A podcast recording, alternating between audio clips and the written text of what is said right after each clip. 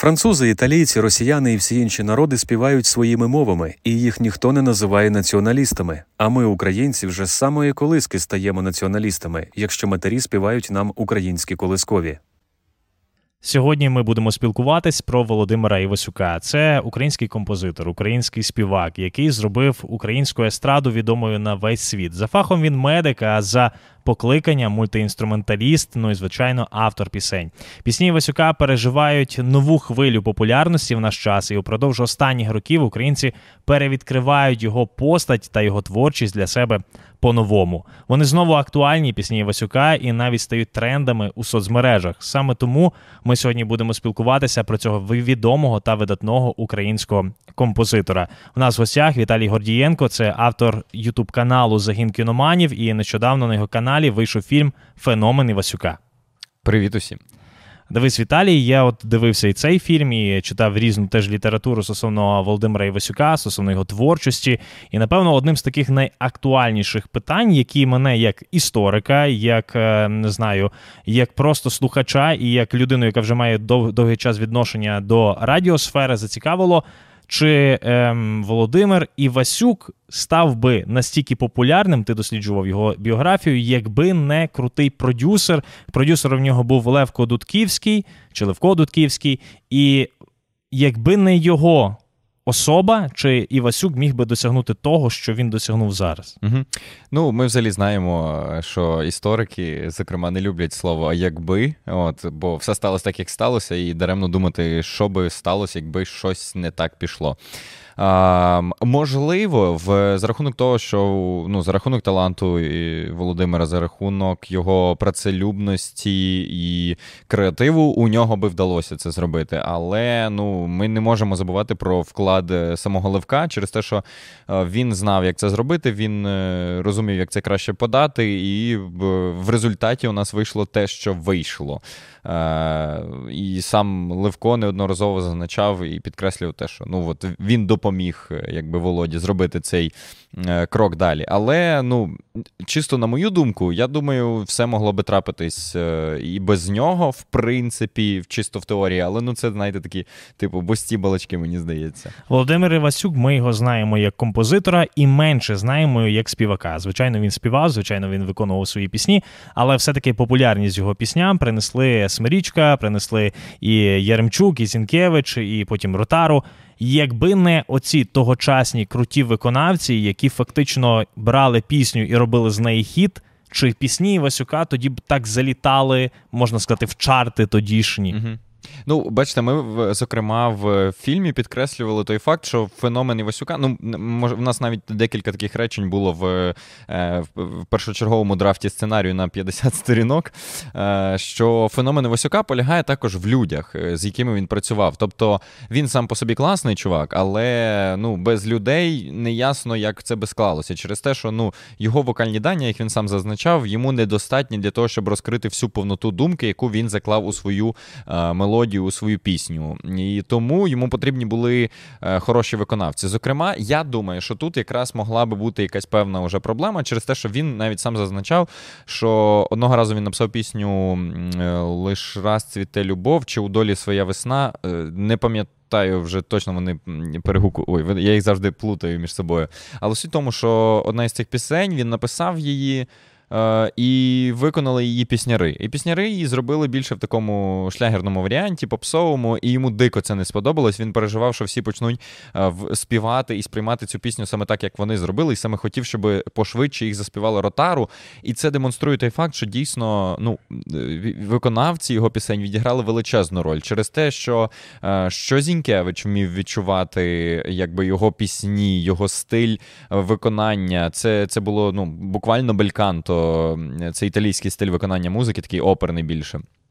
І е, якщо ви послухаєте навіть там літо пізніх Жоржин е, в виконанні Володі, в виконанні е, Зінкевича, то ви зрозумієте, що Зінкевич так на голову вище співає ці, цю пісню і більше розкриває весь посил, який там закладений. Тому я вважаю, що і ну, і Ротару сама ну, вона феноменально виконувала його пісні. І мені здається, що от саме в цьому випадку, якби не вони, то йому би було важко пробитися е, на широку естраду. Але ми завжди маємо пам'ятати, що перше виконання Червоної рути було у виконанні самого Володі Івасюка, і тому. Я спілкуюся на радіо з величезною кількістю українських виконавців, особливо авторів. Вони до певного часу пишуть пісні для когось, а потім кажуть: Ні, я буду виконувати сам. Чому я комусь зроблю популярність? Треба самому виконувати. І оце така невелика заздрість творча. Чи була присутня в Івасюка, чи були якісь такі моменти в його біографії? Мені здається, що ні. Він був дуже добрий до своїх друзів. Ми це чули неодноразово від його колег. Нам Богдан Стельмах про це розповідав. Навіть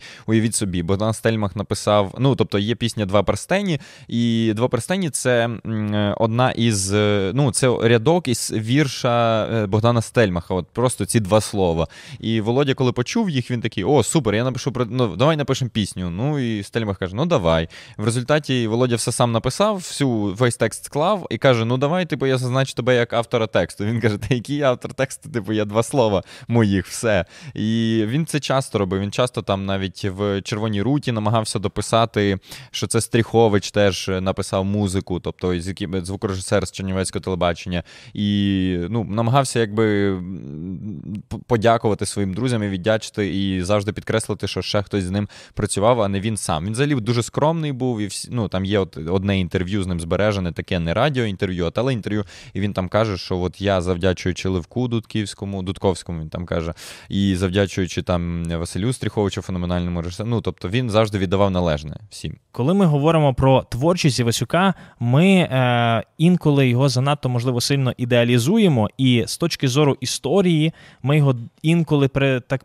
Підносимо як українського музичного дисидента, тобто людину, яка шістдесятника дисидента, яка людина своєю творчістю йшла в деякій мірі проти системи, тому що були в нього такі якісь моменти в біографії, коли е, в його піснях можна простежити там, наприклад, як е, аналогію з маршем УПА. Або, наприклад, в його піснях можна простежити любов до України, а в той час ми знаємо, любити Україну потрібно було тільки радянську, а не просто Україну. Тобто дисидент Івасюк, чи все-таки ні? Я не скажу, що його можна приписати до тих же людей. Він е, в нього була інша, скажімо так, стратегія. Поки е, Стус, Чорновіл, Дзюба вони боролись за українську ідентичність, і Васюк її створював. Тобто, це що не менш важливо. Його пісні вони вже по більш е, по більшій мірі вони зробили ну великий вклад в те, щоб українська якби мова звучала, і він е, своїми піснями робив те, за що борються відкрито шістдесятники, але він це робив через майс... через свою майстерність, через мистецтво мистецтво. І це теж важливо, культурний розвиток. Про що ми завжди говоримо. В нас в країні досить часто на це не звертали уваги, і так, ніби ой, що нам принесе культура. Давайте заберемо з неї там гроші, віддамо в не знаю, в медицину або там в економіку, типу, щоб в нас холодильник був повний. А насправді культура дуже важлива, дуже важлива у формуванні нації, зокрема. І тому пісні Івасюка, попри те, що він не був відкритим дисидентом і там не протестував, вони якби працювали на це. Але його це відверто е, іноді напрягало. От є відома фраза про те, що. Е, всі всі, всі якби світ, народи світу можуть співати своєю мовою, і ну, це нормально. Це значить, що вони люблять свою країну. А в нас, як тільки ти співаєш своєю мовою, ти відразу націоналіст. Типу, а він просто писав пісні українською. Не через те, що він націоналіст, не через те, що він там е, проти інших народів. Він просто любить свій своє, і він пише цьому. А його відразу звинувачують і приписують йому всілякі інші речі. Ну, радянська влада неодноразово йому пхала палки в колеса, і в колеса фактично його творчості. і його особистого життя, життя мається на увазі в навчальному процесі.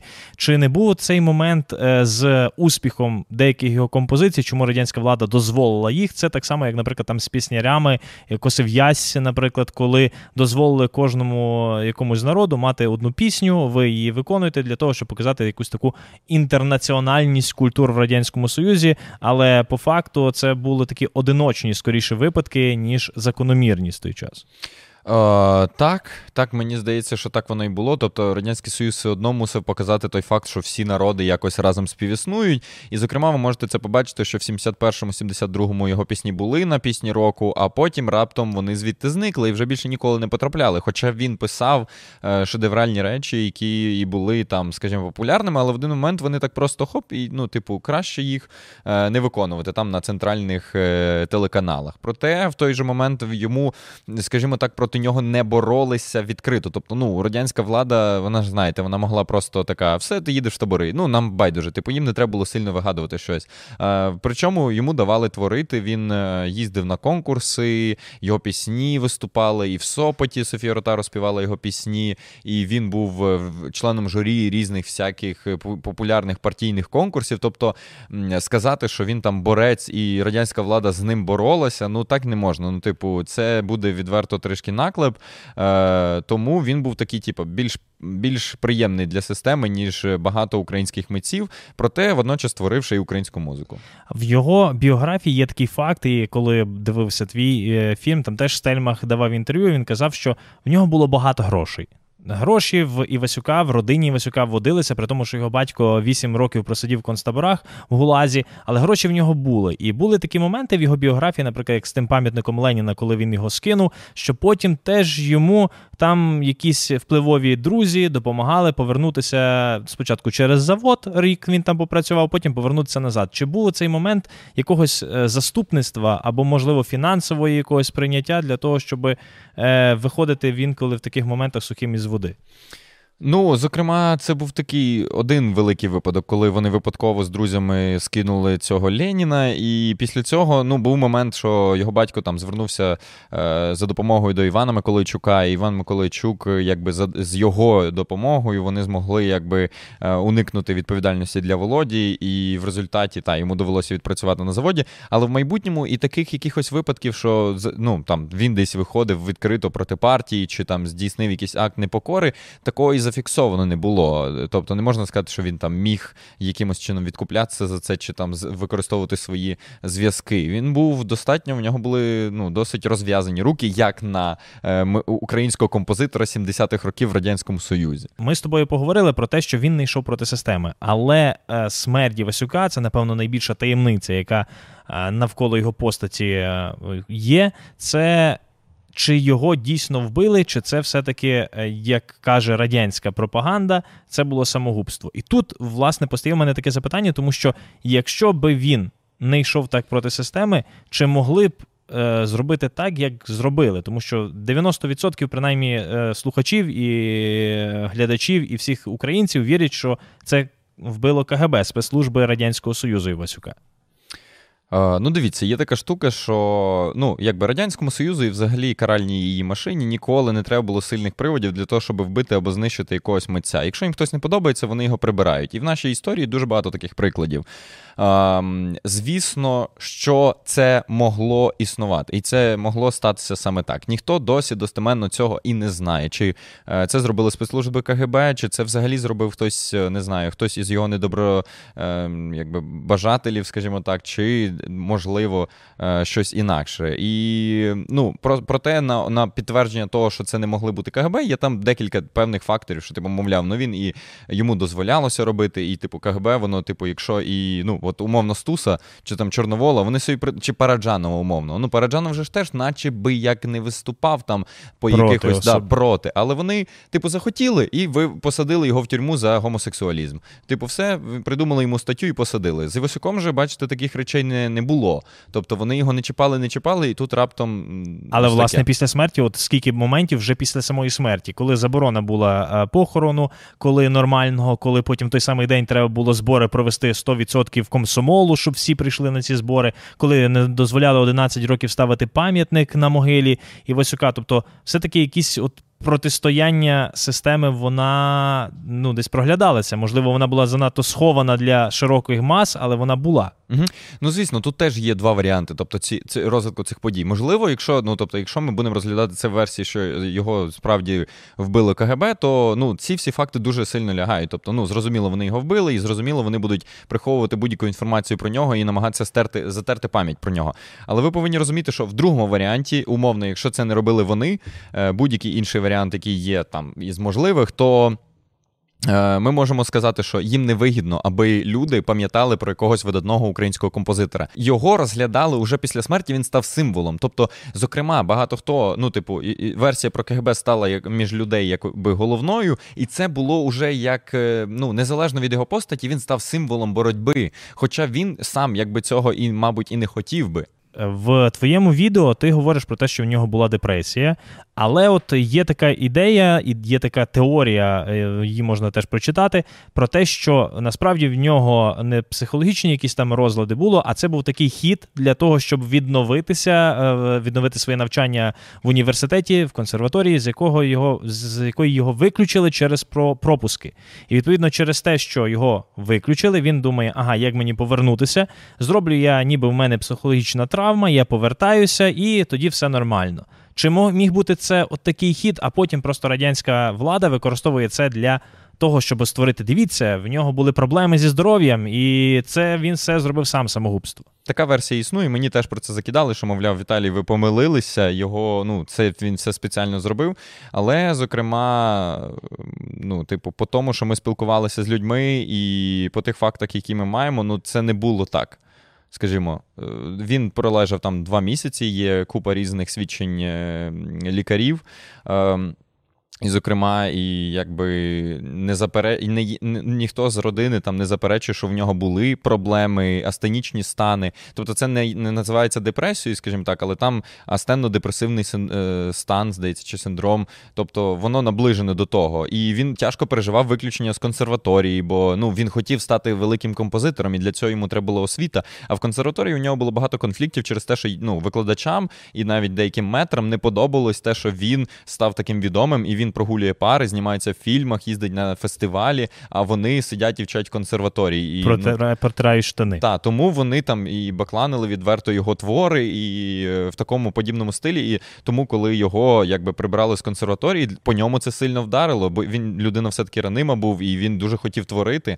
Тому мені здається, це ну ми. Так, вирішили, що це цілком правдивий факт, і вирішили про це сказати, бо в нас в інфопросторі от постійно намагається придумати. А ні, ні, ні, великий українець не може мати ну, якихось Проблем. депресивних станів. Він обов'язково через е, консерваторію це зробив. Точно він мав поновитися в консерваторії. І, типу, ну а хто говорить цю версію? Типу, якщо відслідкувати, хто взагалі запустив цю версію, ви зрозумієте, що це ну люди, які ну не сильно і там знають його біографію. Так, і тому, отако розбираючись в цих всіх фактах, ти такий типу читаєш і такий, М, а, стоп, тож, е, а хто це сказав? Починаєш копати, і це якийсь чувак в якомусь інтерв'ю старому. Я бачив, як його хтось там щось це. І ти такий, а де ну, ще якісь докази будуть чи ні? А зараз наша традиційна рубрика. Ми ставимо запитання чату GPT, щоб він відповів сьогодні вустами Володимира Івасюка про свою землячку Ані Лорак, яка підтримує війну Росії проти України, і що би сказав Володимир Івасюк їй при зустрічі віч навіч. Дорога Ані Лорак, люди твоєї землі зазнають страждань і втрат через агресію Росії, а ти вибрала стежку підтримки тих, хто нас образив. Як твій земляк, боляче бачити, що ти несеш толерантність до неправди. Нехай моя музика нагадає тобі про любов до рідної України та збудить у тобі почуття солідарності з українським народом. Володимир Івасюк і Ані Лорак з одного населеного пункту. Е, Український відомий композитор і виконавець, яка стала колаборанткою. Як так могло бути? Ти був там в Кіцмені, яка там атмосфера в тому плані? Направду, дивіться, є така штука. Тобто мені фантастично прикро, що вона пішла таким шляхом. Мені ну боляче через те, що ну повірте, ну, типу, зараз сприйміть мої слова нормально. Вона реально роб, могла робити величезний вклад в українську в українське мистецтво. Вона дуже талановита людина, і вона феноменально круто виконувала пісні Володимира Івасюка. Ми спеціально на цьому не акцентували, бо ми не вважаємо за потрібне зараз, ну, типу, говорити сильно про Ані Лорак. Ну, типу, відверто вона зробила жахлив. Ну, типу, жахливу річ, і зараз вона на стороні окупантів, е, а могла би приносити користь українській музиці. У неї чудесні українські пісні, і вона би могла тут е, якби закарбувати увійти в історію. Е, І Володимир Івасюк в свій час теж стояв перед подібним вибором. Тобто його кликали в Москву неодноразово, але йому подобався свій край. Він хотів залишатися зі своїми друзями. Він хотів залишатися в Україні і творити для України. І він для нас тепер велика культурна якби, особистість, яка зробила величезний вклад. Ані Лорак залишиться людиною, яка зрадила своє і її забудуть. На жаль, вона обрала такий варіант грошей і безславної, якби е, безславного зникнення у просторі і часі. Зі сьогоднішньої розмови можна зробити висновок, що Володимир Івасюк, ми його не забудемо. Ми його пам'ятаємо, і його музика теж буде жити і буде актуальною ще не одне покоління.